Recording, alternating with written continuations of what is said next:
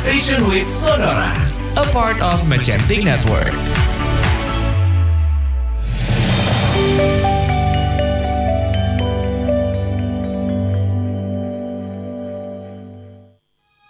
Sonora Feng Shui. Bagaimana Feng Shui membantu keselarasan hidup dengan alam dan elemen-elemen pendukungnya sehingga bisa membawa perubahan yang berarti dalam hidup. Sonora Feng Shui bersama Kang Hongkian di Sonora FM 92.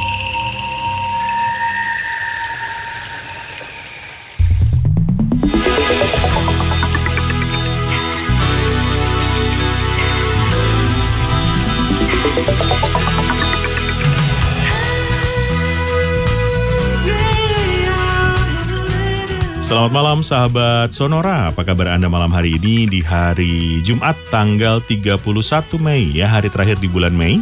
Kita kembali bersama dalam Feng Shui bersama dengan Bapak Kang Hongkian dan saya juga ingin menyapa untuk Anda yang menyaksikan dari YouTube ya YouTube-nya Kang Hongkian juga Sonora FM 92 Jakarta. Ini bisa Anda saksikan sekitar satu minggu dari tayangan live-nya di Sonora. Jadi semoga bisa membuat Anda lebih jelas ya untuk mendengarkan kembali apakah yang dibahas di hari ini. Baiklah, untuk Anda yang sudah bergabung, terima kasih yang sudah mengirimkan pertanyaan Anda. Dan untuk Anda yang akan mengirimkannya, silahkan juga kirimkan melalui SMS atau WhatsApp dengan format ketik feng shui, nama, kemudian tanggal lahir dan juga jam lahir Anda. Lalu kirimkan ke 081211292200. Sekarang saya sudah terhubung bersama dengan Pak Kang Hongkian. Bapak Kang Hongkian, selamat malam. Malam juga Daniel. Selamat malam sahabat Sonora di mana pun berada, termasuk yang sedang di perjalanan mudik dan yang Oh, sudah iya. sampai di kampung halaman masing-masing. Pak Kang nggak mudik ke mana-mana, Pak Kang? Mau sih mudik ke Cikupa, cuma Cikupa udah nggak ada, udah jadi kota. Dari dulu emang di Jakarta aja Pak Kang nggak pernah mudik ke mana gitu? Ya, ya kalau mudik dulu ke ke, ke Cukanggali, daerah Cikupa, daerah Mm-mm. besar di sana. Mm-mm, mm-mm. Emang di sana, eh, kecilnya di sana, keluarga di sana. Oh, ya tukang angon kebo. tapi ya, tapi ya sekarang udah jadi kota di sana. Iya sudah rame ya. Betul sekali. Jadi gimana Pak Kang menyambut Lebaran? Ini ada yang mau disampaikan buat sahabat Sonora, silahkan. Ya mungkin kita teringat ya, Mm-mm, mm-mm. Tanggal 19 Mei 19 Mei. itu hari Waisak ya, hari Minggu ya. Oh ya. Dan tentunya kemarin baru saja eh, sahabat kita semua dan kita semua yang merayakan juga eh, ya memperingati hari kenaikannya Isa Al-Masih. Betul, hari Kamis 30 kemarin ya. Mei. Mm-mm. Eh, tentu saja kita mengucapkan selamat, semoga kasih, damai dan sukacita senantiasa membimbing sikap tentunya dan langkah-langkah kita agar kita yang berkebajikan. Apalagi juga mengingat bahwa besok kelahirannya Pancasila loh juga kan. Oh ya, 1 Juni ya Pak Kang ya. 1 Juni Mm-mm. ya Pancasila adalah suatu yang merupakan pegangan hidup buat kita juga ya jadi mudah-mudahan kita selalu merasakan damai di bumi Amin. kita di mana toleransi begitu mengental dan sebentar lagi tentunya setelah puasa selesai beberapa hari lagi Mhm. kita tentunya juga akan merayakan lebaran Oh iya. ya. Minggu Nah, depan. tentunya sebelum sampai waktunya dan kita kan nanti Jumat mendatang udah lewat tang udah lewat Iya. tanggal 7. Sebelumnya kita ngedahuluin. Ya, mohon maaf lahir batin. Iya, iya, iya, iya. Tapi udah ada yang terasa di lidah ini. Apa udah Pak mulai ngeces. Apa yang sudah berasa hari ini? Opornya Ya. udah keluar. Itu apa ketupat lebaran. Wah, lebarannya belum loh, ketupatnya sudah keluar. iya, ketupat lebarannya udah ada di otak nih. Udah bikin ngeces duluan.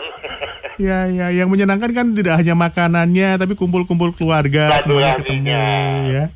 Ya, oleh karena itu, yang puasa yang tinggal beberapa hari ini saya juga mau menyampaikan kepada eh, family, ponakan, ya, ipar-ipar yang juga sedang berpuasa, tolonglah selalu di, ber, apa, berteguh pada iman agar puasanya dapat dimenangkan sehingga ketika lebaran tiba hari yang fitri itu betul-betul agung adanya.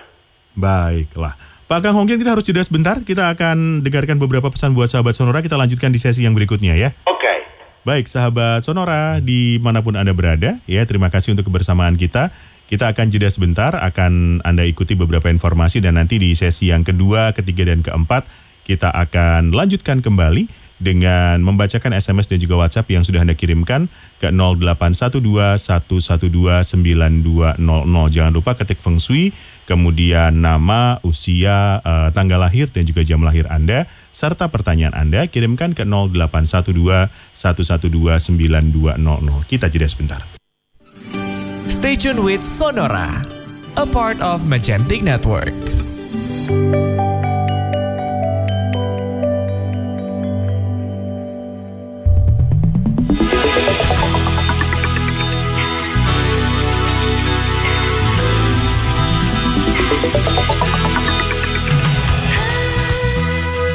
Masih Anda dengarkan Feng Shui malam hari ini 31 Mei 2019 bersama saya Daniel Wibowo dan tentu saja saya masih bersama dengan Bapak Kang Hongkian, sang suhu, suhu derajat Celcius ya Pak Kang ya. Betul, ada Fahrenheit, ada Reaumur. Kalau ada yang nanya Pak Kang itu saya memperkenalkannya Pak, suhu Feng Shui gitu Pak Kang. Alergi saya dengernya gitu kayaknya gatel di kupingnya.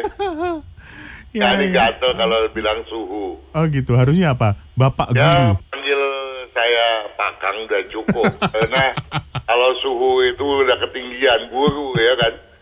Ya karena rasanya belum pantas ya. Bagaimana dengan pakar? Eh betulnya banyak yang lebih pakar dari saya. Ini kita bahas apa sih sebenarnya? Nah ini ada yang ngajak melenceng. Sebetulnya saya mau melanjutkan silakan, silakan. ya bahwa eh, pembahasan kita itu memang berintikan pada bagaimana kita dapat hidup sejahtera. Mhm. Nah, yang temanya adalah Ufu Lingman, lima pintu keberuntungan sudah tiba, sudah datang. Mhm. Tentu saja yang harus kita bahas dalam konteks feng shui adalah kontribusi dan pengaruh timbal balik antara eh, kelima pintu keberuntungan tadi Ya.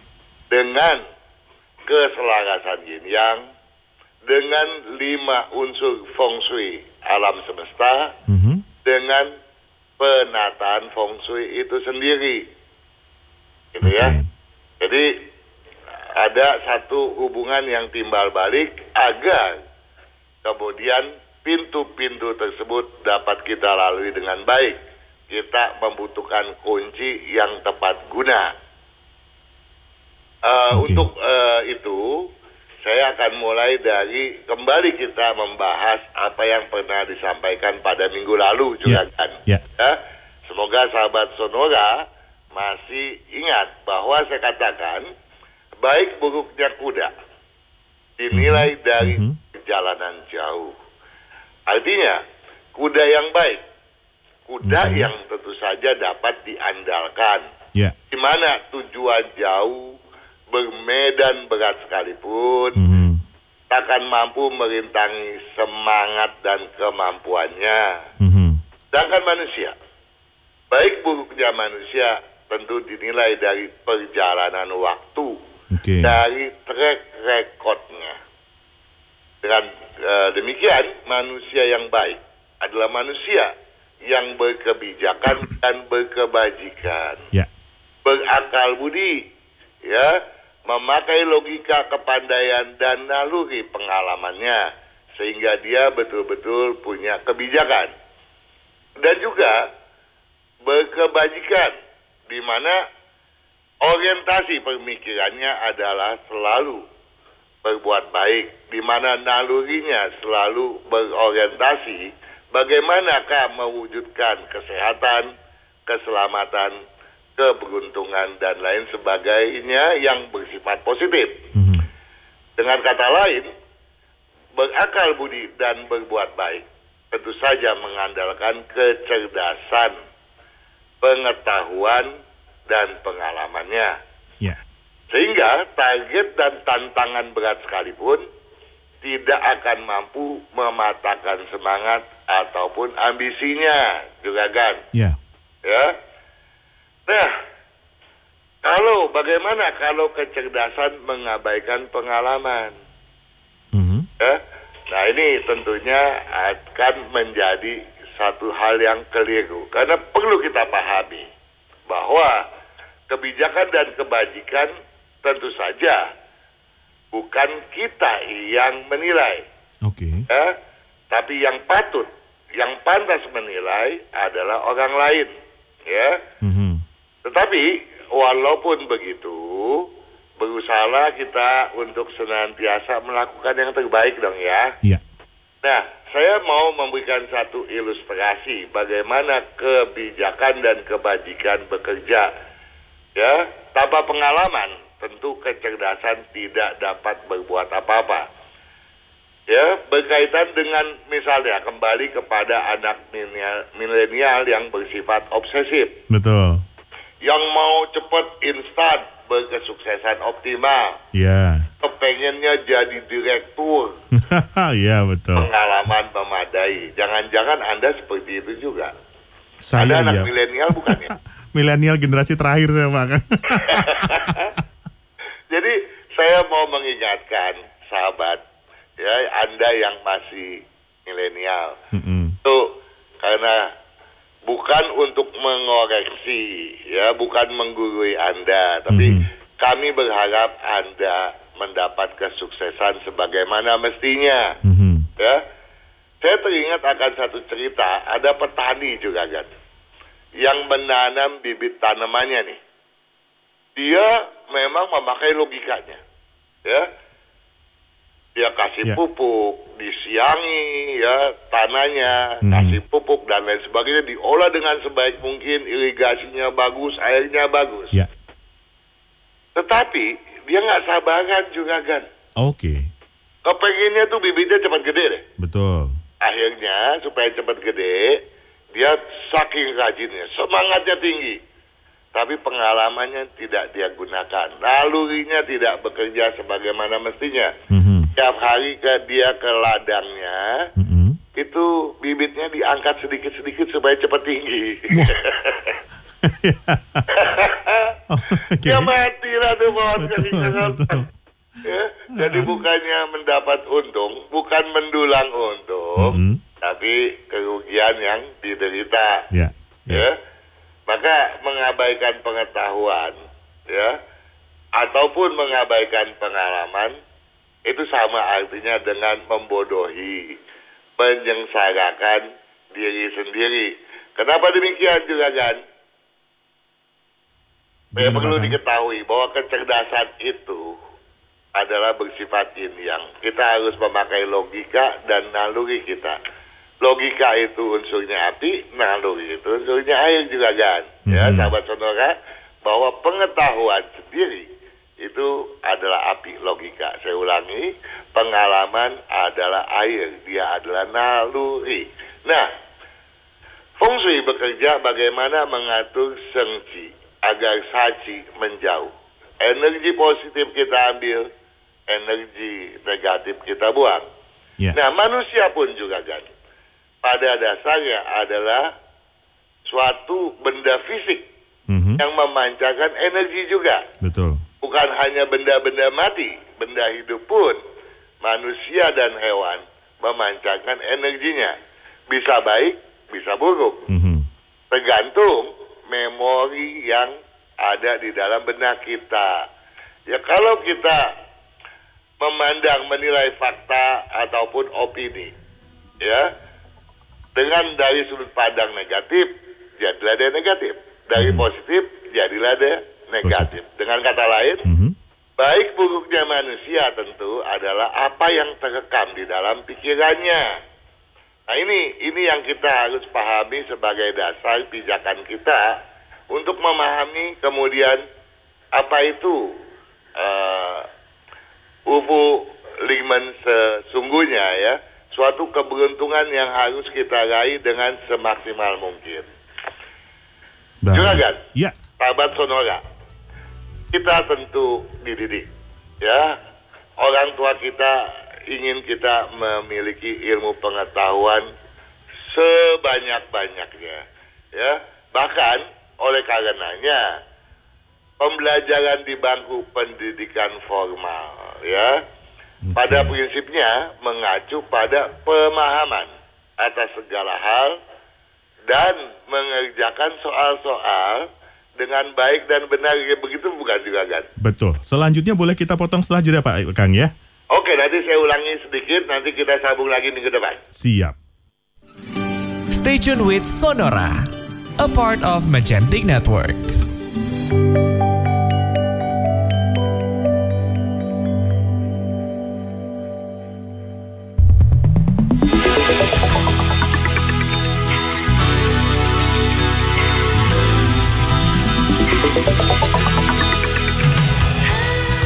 Feng masih bersama dengan Anda, sahabat Sonora bersama saya Daniel Wibowo dan juga Bapak Kang Hongkian sampai dengan jam 9 malam nanti.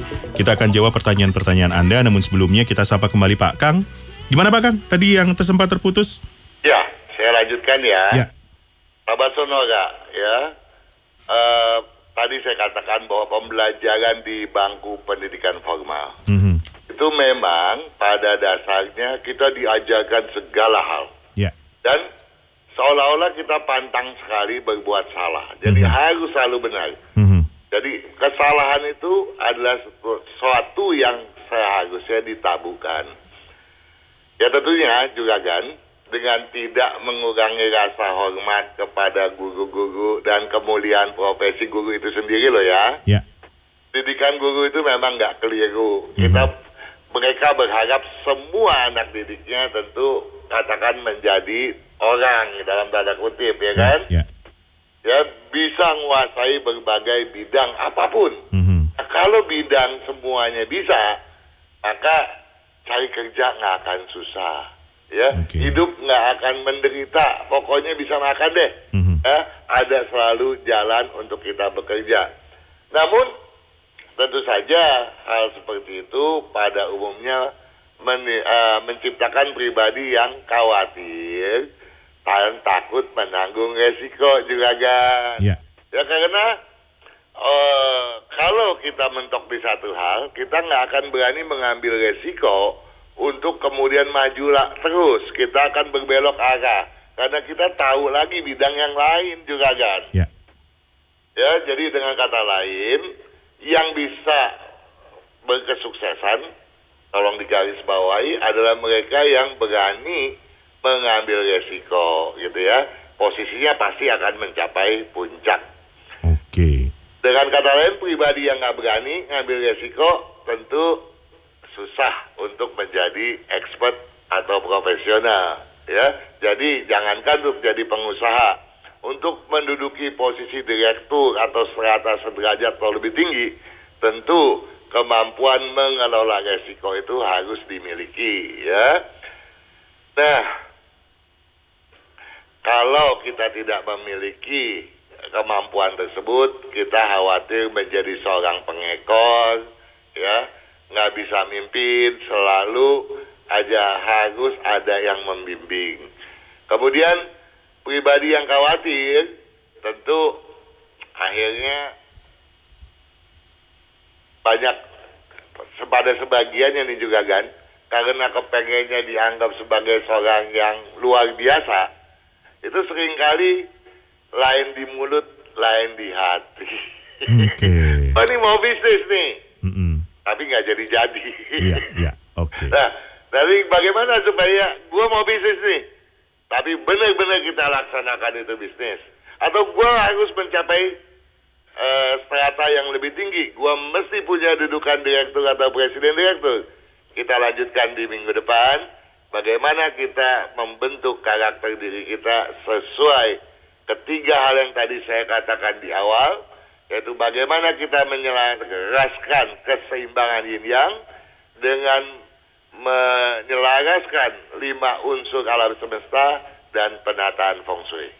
Oke, kita bisa mulai menjawab pertanyaan Pak Kang? Dengan senang hati Juragan. Sudah tersambung di ujung telepon ada Bapak Hermanto. Selamat malam. Halo. Sepertinya terputus. Kita akan telepon di sesi yang selanjutnya. Ya, eh, selamat malam. Ini ada em, Anne, Pak Kang. Ane, Ya, eh, Anne Alfa Nancy Nancy Eko. oke. Mm-mm. Tanggal lahirnya tanggal 11 Bulan bulan 1 bulan 1 mm-mm, tahun tahun 87. 1987. Iya. Tanggal jamnya jam 5.30 pagi. 5.30. Iya, 11 Januari 87 jam Selalu 5.30. kalau wanita yang nanya tuh Anda Anda nyampeinnya sering kali gagap begitu. Ini gagap karena itu Pak Kang kelaparan loh. Kan gitu. Kalau ane ane aja. Ane kok ada Nancy-nya sampai dua kali. Ana apa Nancy sebenarnya ini ya? Oke, Ana 11 Januari 87 jam 5.30 pagi betul ya? Ah, begitu dong. Oke. Pertanyaan tentang pekerjaan, kemudian eh, yang cocok, jodoh, dan apakah ada jalan untuk membuat cepat katanya Pak Kang. Jalan membuat cepat. Mm-mm. Belajar sama Bapak Presiden kita Jokowi. Oh, Mereka eh, beliau membuat jalan tol mana-mana. Tol laut, tol udara, tol darat, ya toh? Nah, sikap eh, Presiden kita perlu kita tiru benar. Betul betul. Nah, bagi Anda, Mm-mm. Ane mampu untuk eh, mengikuti langkah beliau, Bapak Mhm. Presiden kita, Mm-mm. karena Ane memiliki kemampuan leadership yang tinggi, Oke. prinsip yang kuat. Ya. Artinya, kalaupun Ane lama di pekerjaan, Mm-mm. yang harus pandai-pandai membawa diri kalau bekerja pada orang lain. Oke. Jangan sampai kemudian terjadi perselisihan dengan atasan. Oh. Ya. Baik. Karena kalau atasan punya leadership lebih tinggi dari Ane tidak masalah. Mhm. Kalau enggak, tentu dia khawatir terdongkel oleh Ane. Nah, Mhm. Ane artinya punya kemampuan bisnis sendiri. Jadi sesuai dengan pembahasan kita hari ini, Mhm. Ufu Lingman, Mhm. lima pintu keberuntungan. Mhm. Nah, rangkaian untuk membuat kunci yang tepat, yang cocok untuk membuka pintu-pintu tersebut sudah dimiliki oleh Ana. Prinsipnya bagus, ambisinya bagus. Untuk mengejar ambisi ada, tinggal hanya menggenjot leadership sedikit Mhm. dan naluri pengalamannya dipupuk. Pasti semuanya baik, asalkan bidang bisnisnya Anda tidak memilih bidang bisnis berunsur api, tidak memilih bidang bisnis berunsur logam, atau campuran daripada keduanya. Di luar itu semua silahkan banyak sekali.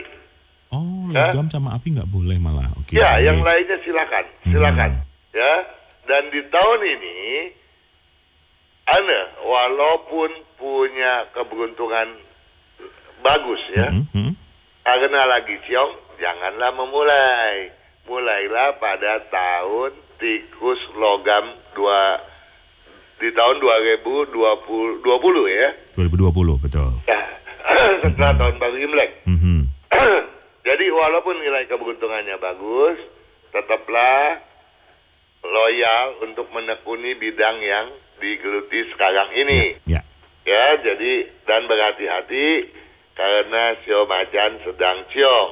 Untuk itu nggak ada salahnya kalau Anda sering-sering eh, membuka eh, ramalan mengenai Sio Macan di tahun babi Tanah Imlek 2570 Mhm. sudah diupload oleh Radio Sonora. Oke. Dan tentu saja mengenai eh, Jodoh? jodoh, Mhm. ini nggak sulit buat Anda ini. Mhm. Ya, silakan Anda buka video jodoh. Oh ya. Uh, langsung apa kekurangan dan kelebihannya. ya. Nah, kata kuncinya Anda, Mhm. jangan sampai memperlakukan pria berada di ketiak Anda. Oke. Ceksamai video tersebut, Anda pasti paham. Oke. Dibantu dengan baju berwarna apa gitu mungkin Pak? Nggak ada yang ada ya. selalu. Kesehatan ya. juga baik-baik saja? Baik-baik saja. Anda Oke. ini memang udah bakatnya jadi pengusaha sukses. Oke, baik. Baik, kita jeda di sini Pak Kang. Oke. Sahabat Sonora, masih ada satu sesi terakhir ya. Sekali lagi untuk Anda yang sudah bertanya, semoga bisa terjawab malam hari ini. Dan nanti kita akan hubungi kembali tadi yang sempat terputus. Dan juga jangan lupa yang terlewat episode hari ini silahkan dengarkan rekamannya. Ya, saksikan di Youtube Kang Hongkian dan juga Youtube Sonora FM 92. Saya kembali saat lagi.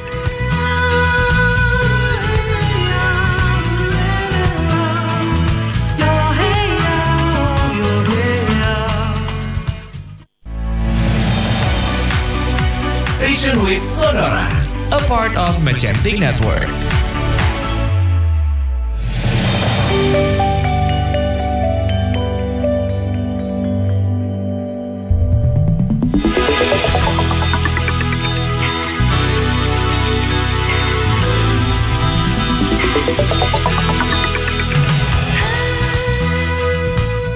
Mari kita lanjutkan sahabat Sonora kebersamaan kita malam hari ini di Feng Shui 31 Mei 2019. Selamat malam juga yang menyaksikan melalui YouTube uh, Kang Hongkian dan juga YouTube-nya Sonora. Pak Kang ada Bapak Hermanto tadi sempat terputus. Selamat malam.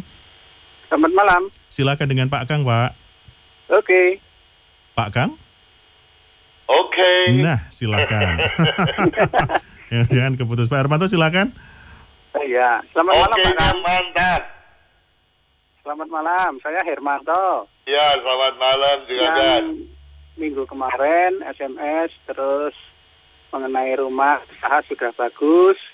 Kemudian ah dari ya di YouTube yang saya lihat eh, hari ini diberi kesempatan untuk bisa on air langsung gitu Pak Kang. Boleh dibantu tanggal lahirnya?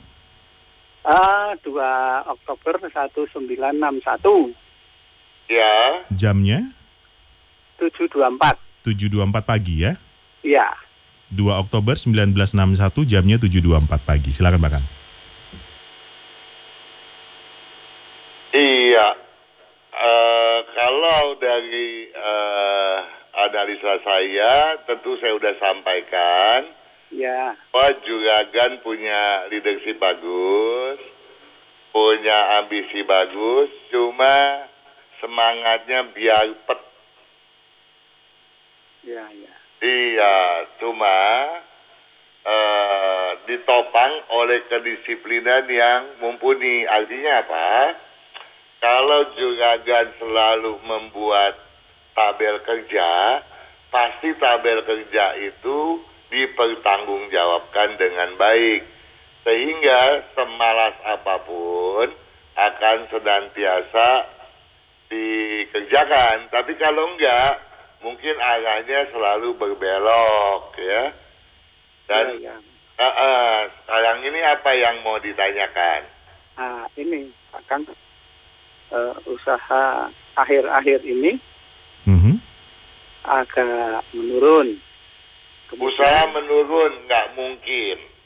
Kalau dibanding tahun lalu, mestinya meningkat. Bidangnya, kalau bidangnya berunsur kayu, memang melambat buat juragan, juga air. Tetapi kalau api dan logam memang nggak cocok, karena yang cocok cuma di bidang berunsur tanah dominan. Begitu ya. Kan ini usaha saya dengan istri itu kan buka warung kelontong. Warung Jadi kelontong ya nggak nggak ini apa dibilang nggak jalan nggak Ya, tapi jalannya pelan boleh tahu ibu pelan ya. data Ibu Haryani? hariannya ya Ya, Haryani Eh, eh, tanggalnya 11 Januari 1954. ya 9 jamnya Januari eh, sem, sembil, sembil, eh, 9 Januari 9 Januari 1954. 1954. Ya jamnya Nah, itu yang jamnya kok sampai sekarang saya cari di aktanya nggak Nggak ketemu. ada, oke. Oke, apa yang ada aja ya. Ya, Juga di bidang kelontongan nggak cocok. ya, Jadi jalannya merayap. Ya. ya, ya, betul. Jadi, padahal satu hal yang saya syukuri, yang patut Juragan Hermanto syukuri, istri ini masakannya enak banget loh ya. Tapi jarang masak ya Pak. Nah, maksud saya, kenapa sih nggak buka restoran aja gitu? Oke. Oh, gitu ya. Ya, Nah ini yang perlu saya tanyakan di sini karena hutangnya sudah menumpuk banyak. Kemudian kalau mau membuka usaha baru itu kan nggak punya modal jadi tetap takut gitu loh Pak kan. Tahu dulu kalau bicara hutang, eh, saya mau tahu eh, posisi rumah posisinya apa? Udah cocok ya? Posisi rumah dari tahun 83 itu menghadap ke barat. Ah, Wah, harusnya nggak ada hutang kecuali eh, Ya. tolong diperhatikan ya juga kan ya. Ya. Eh, anda menghadap ke barat, Ya, menghadap ke barat. betul ya. Nah, kalau anda eh, belakang berarti timur. Ya. Kalau eh, dapur adanya di eh, kita masuk ke dalam rumah nih ya, Ya. adanya di sebelah kiri, tengah atau kiri belakang, itu banyak hutang. Di mana posisi dapur? Posisi dapur itu yang buat memasak itu belakang kemudian sebelah utara, Kiri berarti ya. sebelah kanan. Kalau masuk dari depan, Oh, dari depan berarti ke kiri. Iya. Kan Ya. Tadi saya bilang dari depan, Mhm. kalau ada di tengah atau di belakang kiri, ada Ya. banyak hutang. Oke. Oh, ya. Jadi seharusnya di mana Pak Kang? Seharusnya dapur itu tidak boleh di sana karena kalau ada di sana artinya apa yang dimasak itu akan menjadi abu. Oh. Filosofinya demikian. Filosofinya demikian Hmm. aja. Jadi harus ada di sebelah kalau kita masuk sebelah Masuk, kanan, sebelah tengah atau belakang. Oh, Oke. iya, iya. Ah, nanti letakkan kompor sehingga yang memasaknya itu menghadap ke barat. Kompornya menghadap eh jadi kompornya menghadap oh ada di sebelah kanan di sektor Mhm. barat atau barat laut. Memasaknya harus menghadap ke depan ke jalanan Oh, ke sehingga jalanan, ya. orang yang memasak menghadap ke barat, kompornya menghadap ke timur. Oh, iya iya. iya. Oh, gitu ya, ya, ya. Ah. Ding. Cuci piring jangan sampai berada di depan kompor, melainkan di sampingnya pada sudut L daripada barat gitu. Hmm, ya, ya. Ya. Jadi Tadi piringnya, ya. kalau dalam keadaan utang banyak, ya. tentu merubah ini kan sulit ya juga kan. Ya, betul itu. Logikanya sulit, ya. Ya, nah sekarang begini aja, ambil meja, pindahkan kompor ke situ, sandarkan ke dinding. Nanti nyuci di tempat dapur yang sekarang nggak apa-apa. Oh, ya, ya. Hmm. Ya itu dulu yang kita eh, patut Bisa dilakukan ya. lakukan, gitu. Gitu. Oh, ya, ya, ya. Ya, Berarti, tapi kalau meja itu sebaiknya bawahannya jangan kosong. hmm, Jadi ya. tolong eh, kalau itu meja bawahnya tolong dibikinin pintu, dibikin rapat begitu. Oh, kayak rak Oh, gitu ya, Kang ya. ya. Kayak, Ya, kayak lemari gitu ya. itu satu hal ya. Mm-mm. Ya, ya. Kedua, saya mau nanya. Kalau Silakan. masuk Mm-mm. dari pintu utama, kita dari depan Ya. masuk nih ya juga kan. Ya, ya, ya. Nah, itu langsung blong ke dalam atau ada penyekat? Ada penyekat. Setelah Ada. toko, setelah toko ada penyekat pintu geser. Nah, itu bagus. Kalau di kiri atau di kanannya ada pintu nggak? Di dalam ruangan tamu? di dalam ruangan keluarga itu ada pintu. Nah, di dalam ruangan tamu, bukan ruangan keluarga. Oh, di dalam ruangan tamu ada ada, ada kamar. Nah, itu dia yang jadi Kamar dua. Jadi, ya.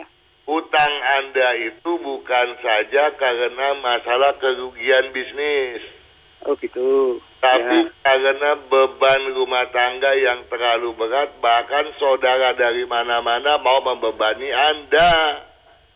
Hmm, ya ya ya ya. Ya begitu bukan? Ya dari dulu begitu ya.